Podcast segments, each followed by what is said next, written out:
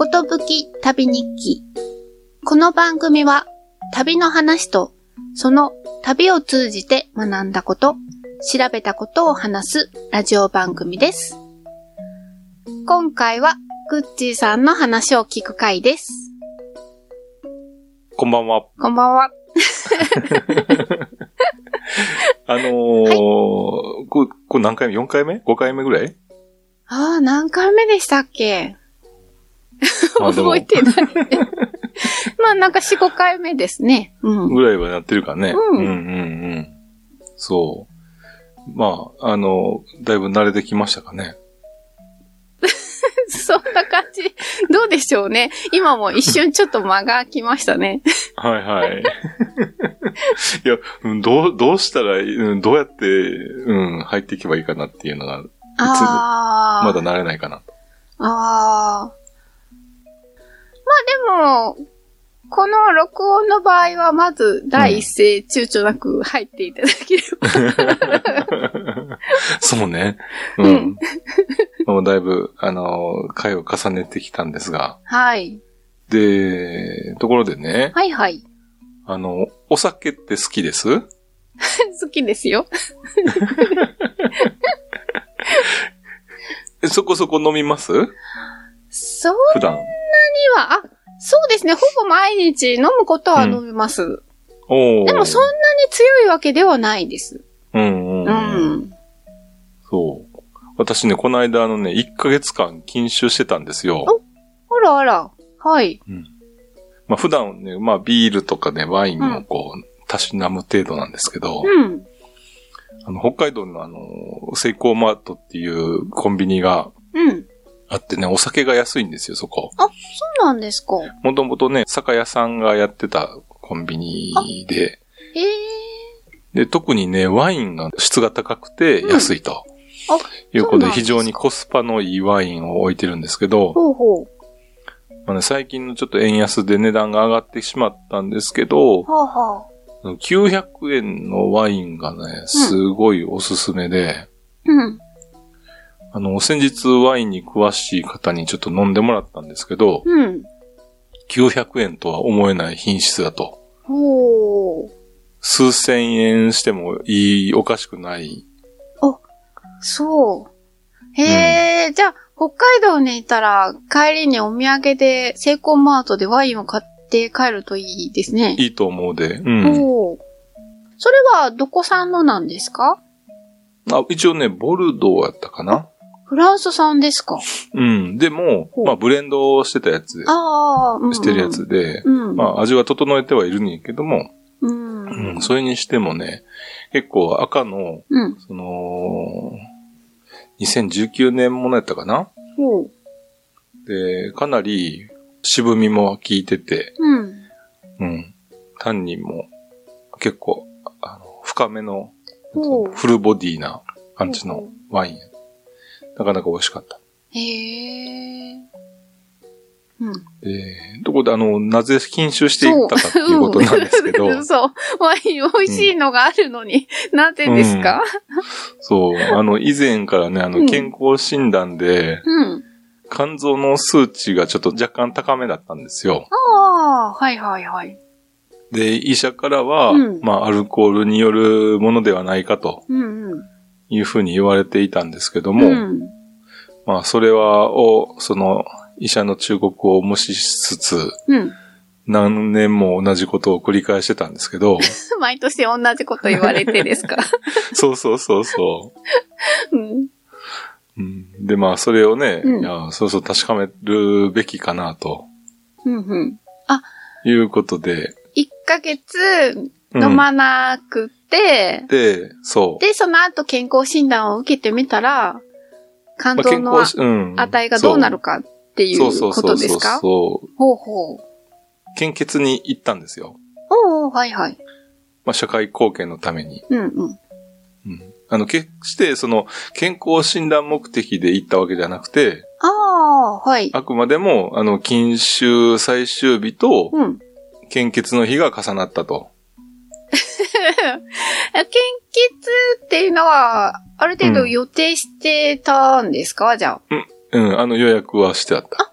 献血って予約していくんですか？今って。予約をしないと、うん、っていうのと、あとまあ、えっとね、田舎やから、うん。えーっとね、400ミリ献血のうん。ババスしかなくて、ほうほだから、そういう、ね常設の建物で、うんに行くわけじゃなくて、う。うん。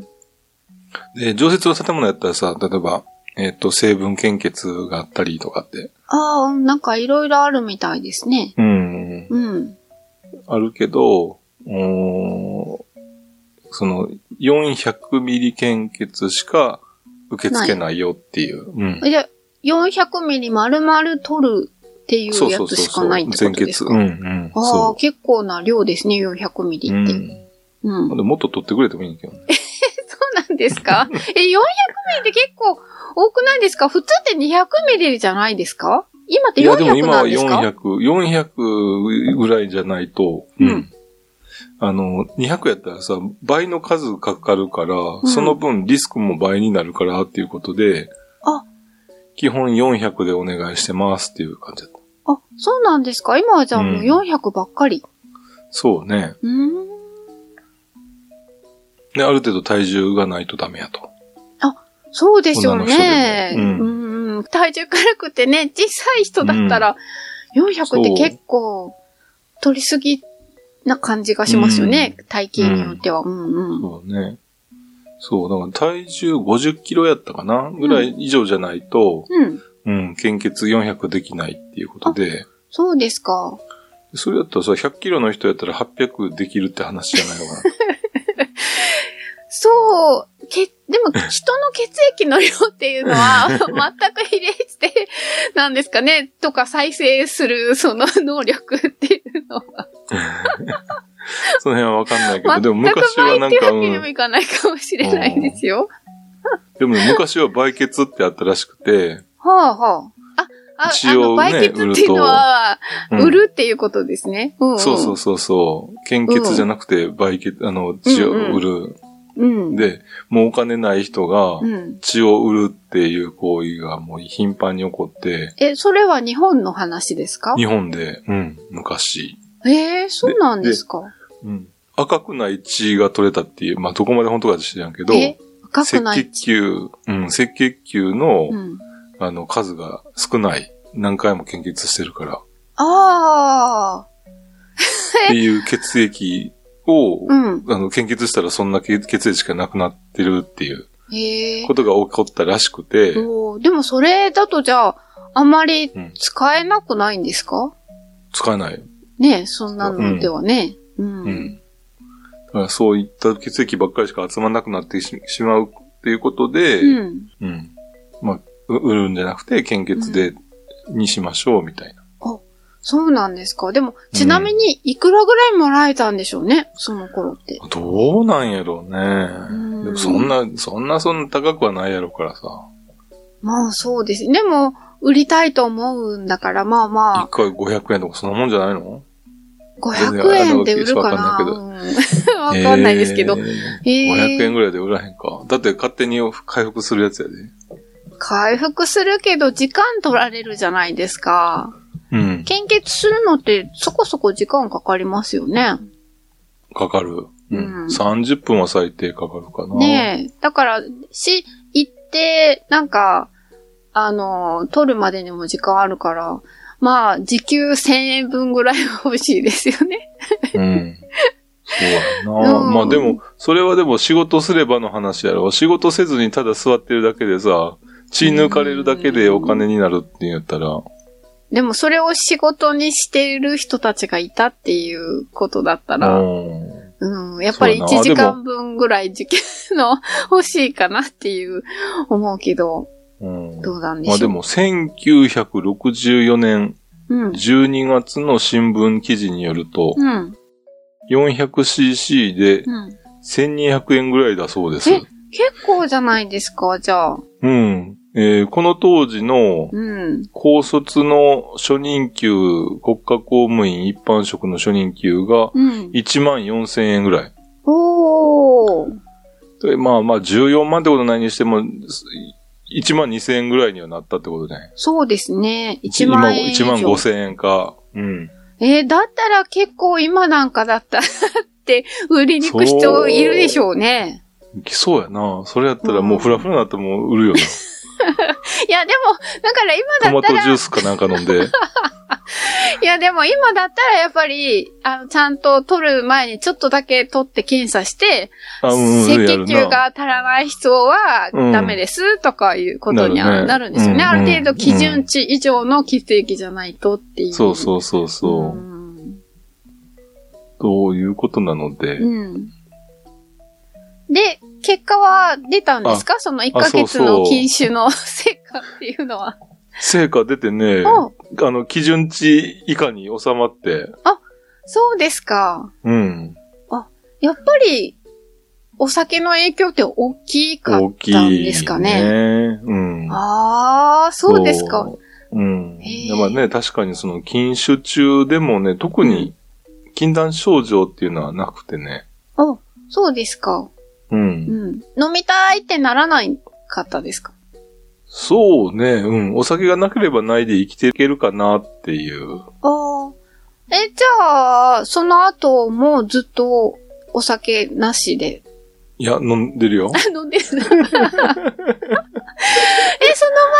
う禁酒ずっとしちゃおうとは思わなかったんですか？思わなかったね。え、なだってずーっと禁酒すれば、ずっと肝臓の値もいいわけですよね。で、また、飲んでしまえば、うん。結局また肝臓の具合も、その、値も悪くなるんじゃないですか、うんいや、でも、1ヶ月休めば、あ戻るっていうことは分かったから、その分かったことで十分かなっていあ、そうか。じゃあ、もしまた、その、値が悪くなったら、また1ヶ月休んで、休めば。ああ、なるほど。はい。はい。まあでも、あの肝臓の値も良くなったことで、そうじゃあそう。今日は、あの、元気なグッチーさんのお話が聞けるっていうことですね。はいはい。はい。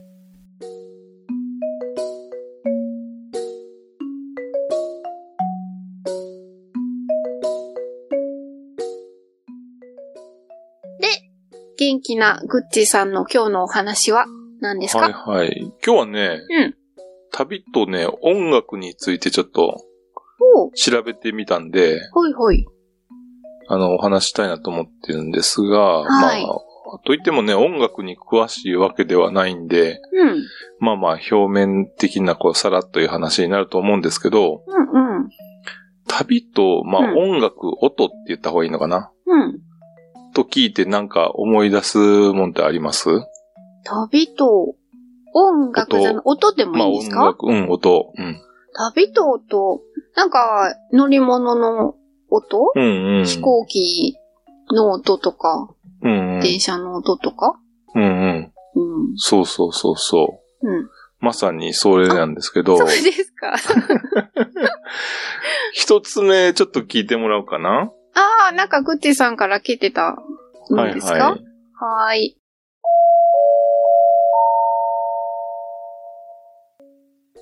それは聞いたことあります？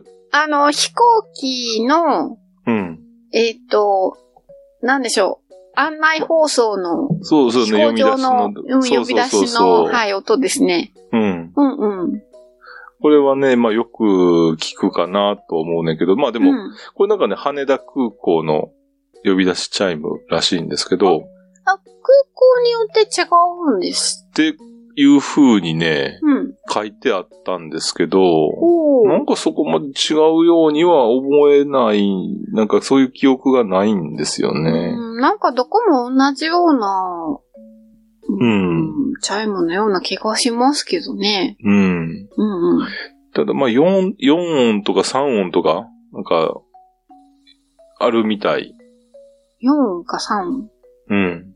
まあ空港ごとにそのチャイムが違って、外国のチャイム、外国の空港でも、うん。うん。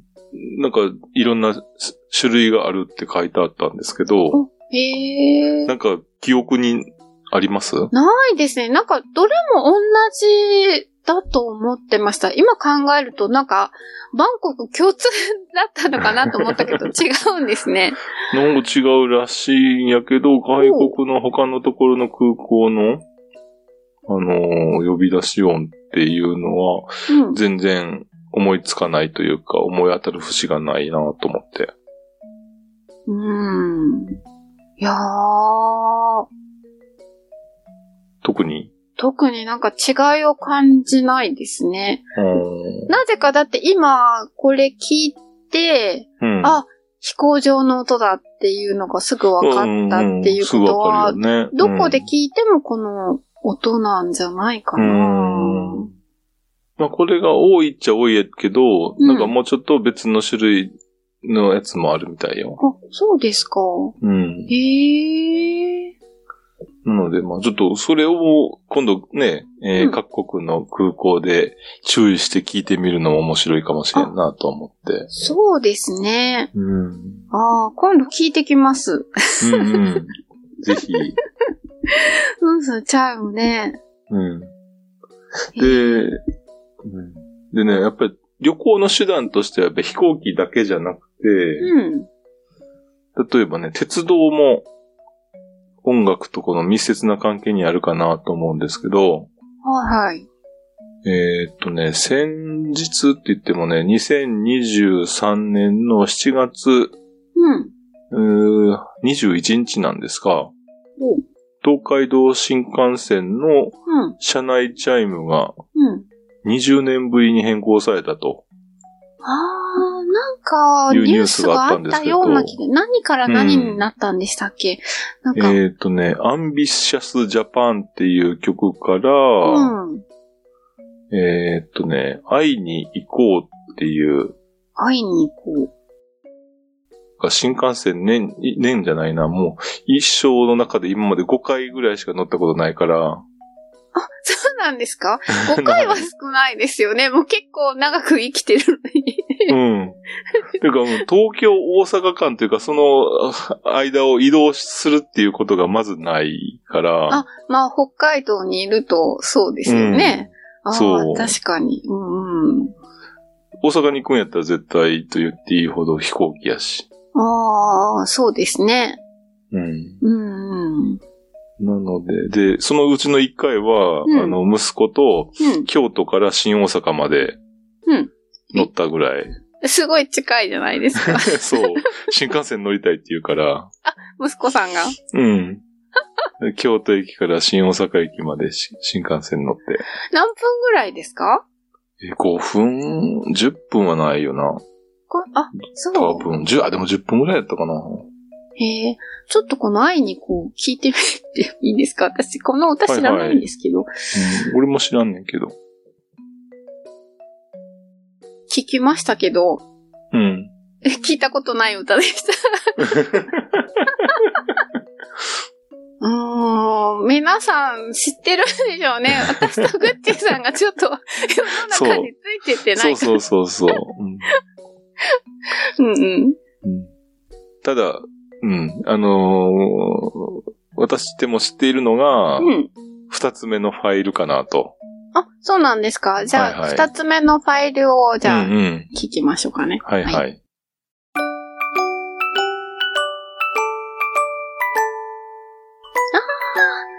懐かしいやつですね。うん。うんうん。これ何の、どこでかかってた音楽でした？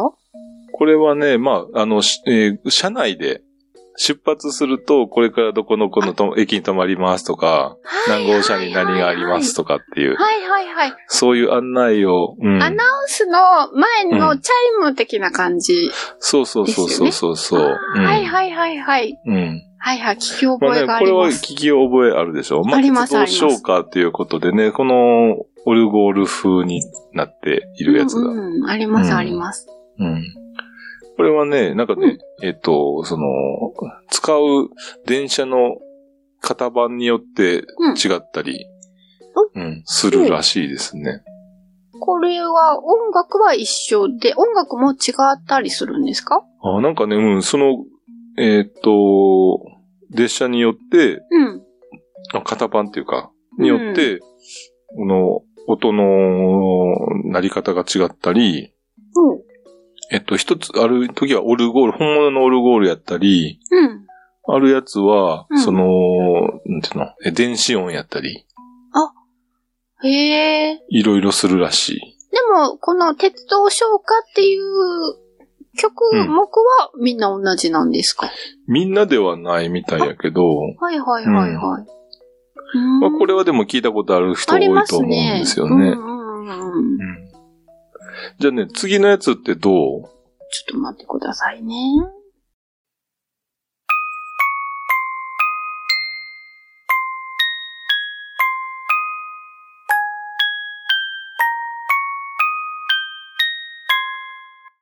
聞いたことない？ないです。これ何の曲ですか？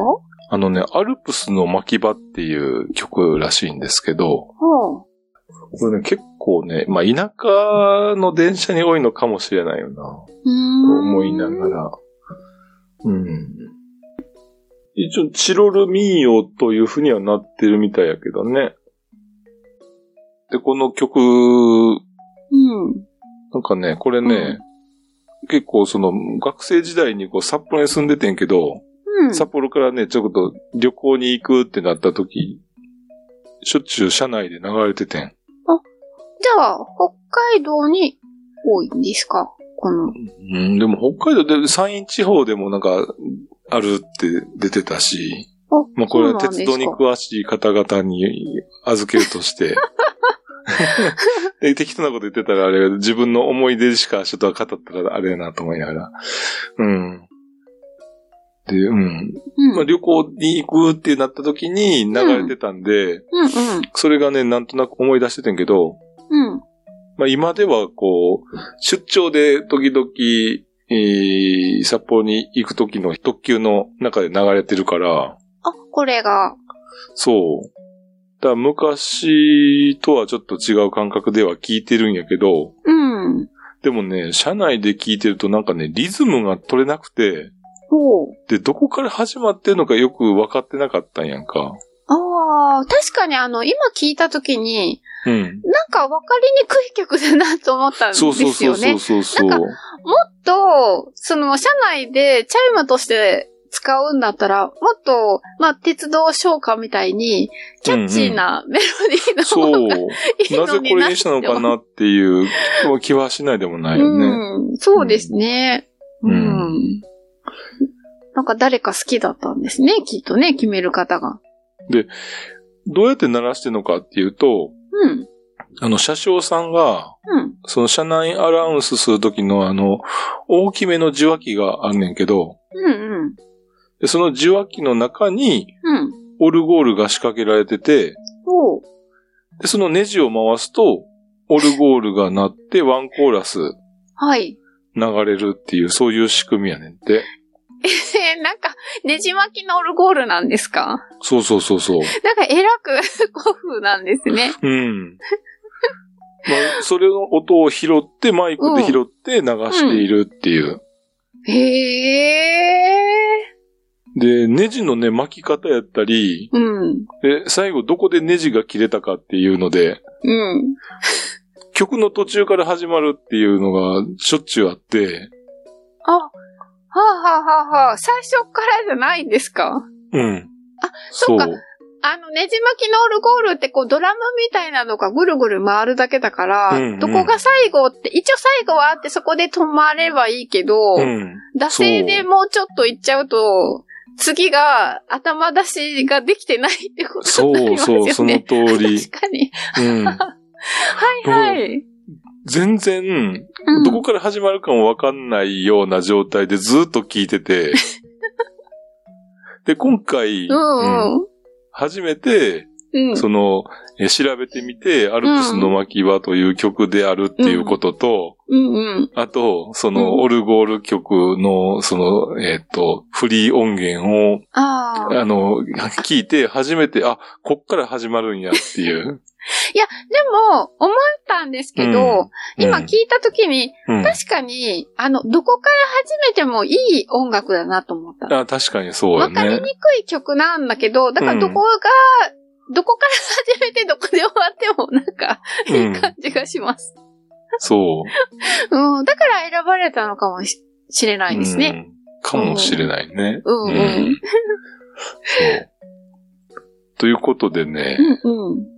あのーまあ、えー思い出という形にはなってしまうかもしれんけど、うん。うん。ちょっとマイナーな曲が旅の、旅と音楽ってなったら、うん。あのー、思い出があるんですが、うんうん。まあ人それぞれそうです絶対あね。ると思うので、ああ、乗り慣れた、よく乗ってた電車にかかってた曲っていうね。そううん。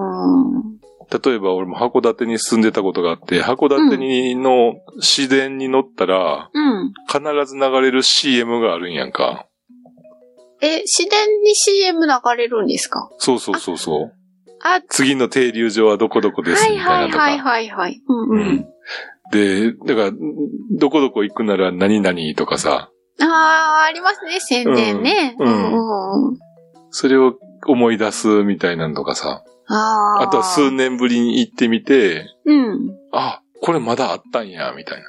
ああ、そういうのって結構変わらないもんですかね、やっぱり。変わってなかった。まあ、当然、あの、8割ぐらいはもしかしたら変わってるかもしれないけど、うーん。変わってないのもあるなっていう、そんな感じだった。うーん。うんああ。ということでね、ぜひそういった何かこう、マイナーなところやけど、うんうん自分だけが知っている、うん。えー懐かしメロディーとか、懐かしフレーズみたいなのあったら、と、あああ。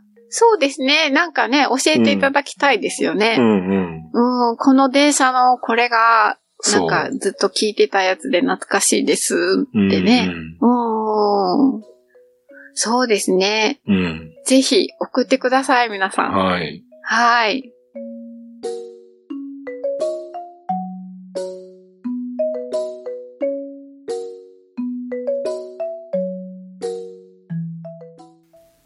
エンディングです。はい。はい。X に、ハッシュタグ、ことぶき旅をつけて、ポストしていただいたものを紹介したいと思います。はい。はい。まずは巻貝さんから。ゲームのお話を聞きながら、昔に国鉄の時刻表を見ながら空想の旅の計画を立てて遊んでいたのを思い出しました。といただきました。ありがとうございます。ありがとうございました。前回のね、うんグッチーさんが紹介していただいたジオゲッサー。ジオゲッサーね。ね、うんそれについてなんですけど。うん。うーん昔、ありましたよね、時刻表分厚いやつ。うんうん。あれは、それこそね、うん。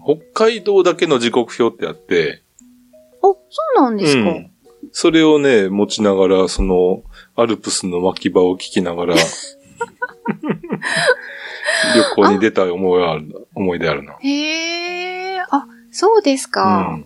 へえ。あれ、じゃあ、あの、普通にこう、私が買ってたやつって北海道はついてなかったのかな？いやいや、全国のやつやね。全国のやつだけど、うん北海道だけ別のがあるんそう、北海道版っていうのがあった。へえ、うんじゃあ九州版とかもあったんですかね？どうなんやのかなろう。うん、あるかもしれんね。うーうんん。あ、そうですか。うん。えーで、グッチーさんはじゃあ、うん。それを見ながら、うん。北海道を若い時にそう。くまなく旅したんですか？くまなくってほどではないけど、まあまあ、そこそこ行ってたね。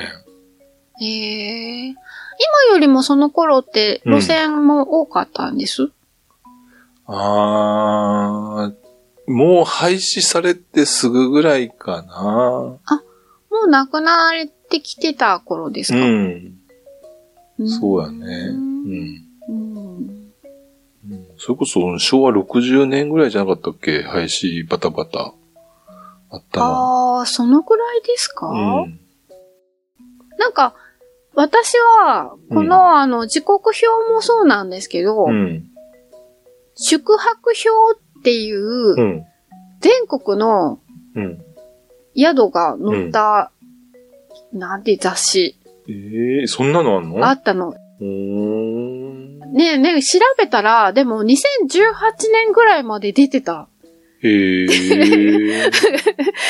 書いてあっタウンて、ページの宿泊業版みたいなやつ？そうです。へえで、あの、ーページか。なんとか温泉とかこう、うんうん場所的にこうまとめてあって、で、まあ住所とか、うん。うん。大体の金額とか、うんうんで、連絡先とかあっうんて、だから私が若い時は、うんうん友達と、その、うん 本当に百科事典みたいな、まあ、タウンページみたいなやつを見て、旅行行くときにどこへ泊まろうっていうのを、で、ここがいいんじゃないみたいなので決めて、で、電話をかけうんて、何日、うん。うんいいの、泊まりたいんですけど、うんうん。みたいな。で、いくらですか？って聞いて、泊まりましたよ。うんうん。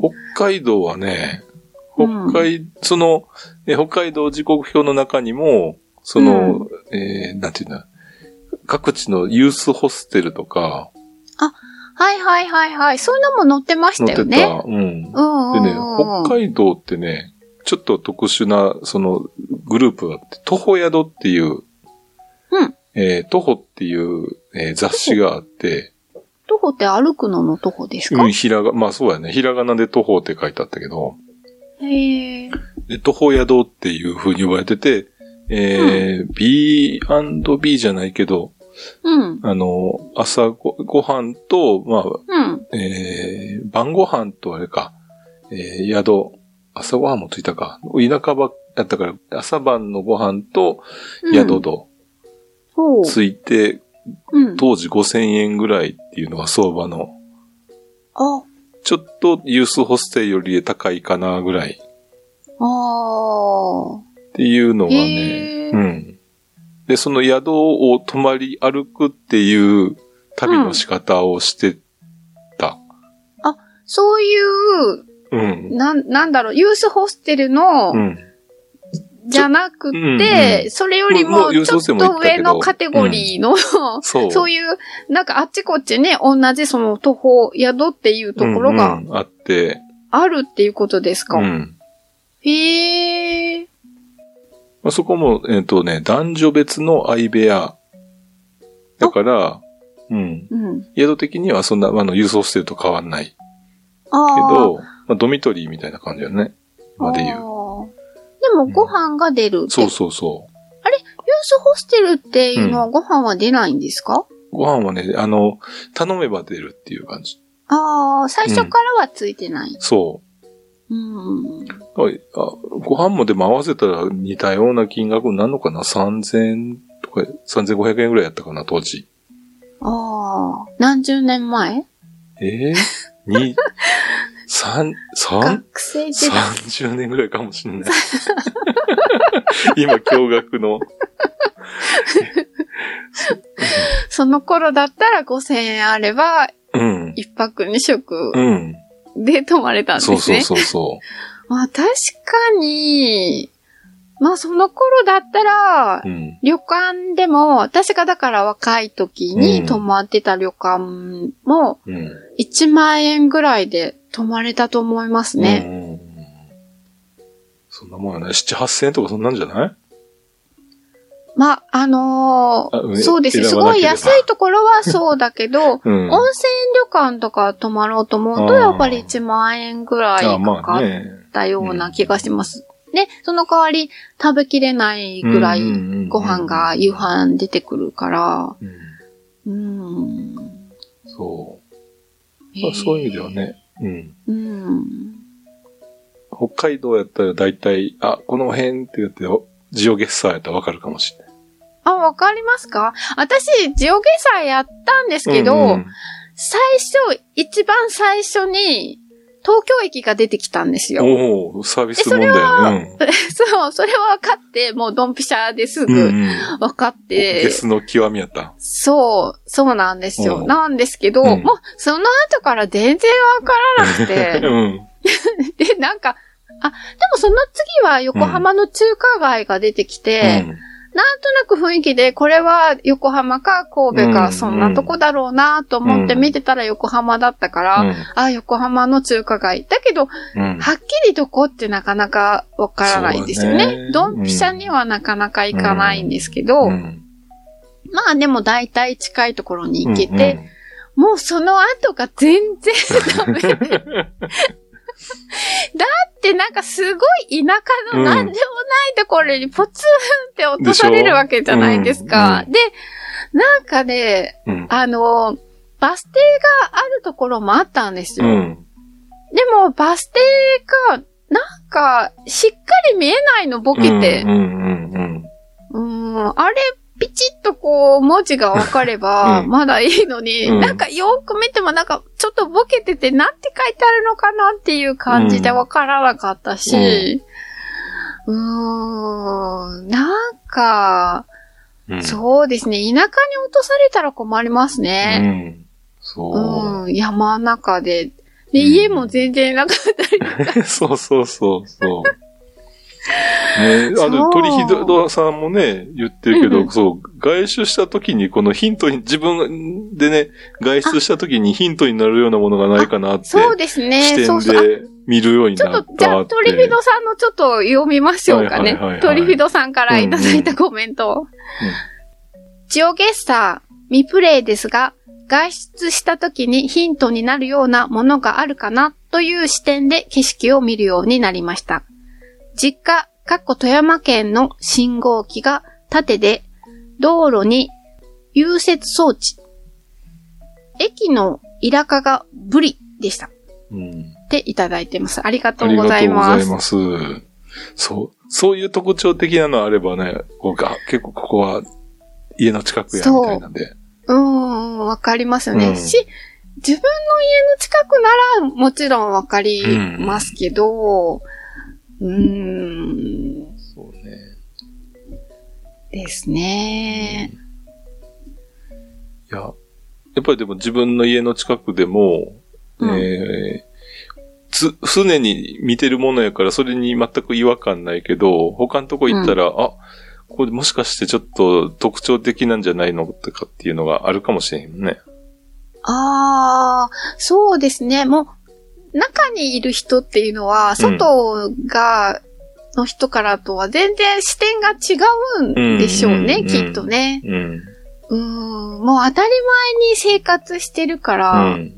うんそうね。だから意外と旅行に行った時の方が、よく観察してるかもしれないですね。うん。うん。そそう、ええ当たり前になっちゃうな、うん確かに。う。そう。うんまあね、中にはね、全く家から出ないのに世界に詳しい人もいるからね。ああ、家から出なくても、うん。そのジオゲッサーやりすぎて。ああ、あ、それでずっと旅した気分になって。そうそうそうそうそう。でも確かにそれも楽しいですけど、うーん、ねやっぱり自分がうん行きたい自分で行ってみたいね。うん。と思いますね。なんか、つい最近も、ん何か新聞かなんかの記事で、うん。あの、昔、あの、妄想旅ラジオをやってた時に、うん。タマさんが、うん。あの、ぬいどり、うんうんうんうんぬいぐるみをね、あのね。うん、うんで、あの、旅にも連れてくっていうのが、うんうん今も結構流行ってるみたいで、で、そういう記事があったんですよね。で、その、今は、その、まあ、ぬいぐるみがツアー組んでうん行くわけですよね。一人で行くんじゃなくて、何、何人かの、そのぬいぐるみを、あの、連れてってくれるわけですよ。と、その、なんで、ぬいぐるみのうん。持ち主さんたちが、SNS で繋がるわけですよ。そのぬいぐるみが行ったうん。先の写真が送られてくると、うん。今度はその持ち主さんたちでうん。こう盛り上がるって。うんまあそれも楽しそうだけど、そううねん、で、もそれがうん。すごくいいっていうことで利用してる人たちは、うん。自分が旅行に行こうと思うと、結構準備やなんかでめんどくさいけど、うん。あの、ぬいぐるみに行ってもらうことで、まあそういうめんどくささがないっていうところでも利用してる人がいるっていう風に書いてあったんで。あ、ー。まあ、分身っていうのもあるしね。うん。まあそうですね、うん。いろんな人が今いるんだなっていうのと、うん。いろいろこうツールがあるから、うんうん。まあいろいろ使えるっていうのもあるんだなっていうのはありますけど、ね、うん、うん。私はでも、ね、ぬうんあの、自分の、自分での足でね。そう、人形を派遣するよりも自分で行きたいなんですけどね。うん、い安いけどな。そうなのかな？いくらとか書いてなかったですけど。うん、安いやろな、それ自分で行くより。あーご飯も食べなくて済むし。ご飯食べなくて済むのはいいですね。じゃ、でも、あれですね、そうしたら、あの、ご飯の話題ではちょっと盛り上がれないですね。そうね。そこに行って場所っていうのはあれだけどう、ん。さすがにぬいぐるみ食べられないかうら、ん。うん、そこ伝わらないですね。うんうん。そうか。じゃあ食べるのが好きな人にはちょっと、ちょっと不向きかもね。うん。ああ、かもしれないですね。うん。えー、はい、うんありがとうございました。ありがとうございました。はーい。えーっと、番組に関する感想など、お気軽にぜひお寄せください。はお願いします。お願いします。メールアドレスは、ことぶき旅アットマーク gmail.com。X では、ハッシュタグ、ことぶき旅、ことぶきはカタカナ、旅は漢字をつけてポストしてください。よろしくお願いします。はいよろしくお願いします。はーい。ということで、今回はこの辺で終わりにしたいと思います。はい。お届けしましたのは、グッチーと、ポチコでした。さようなら。さよなら。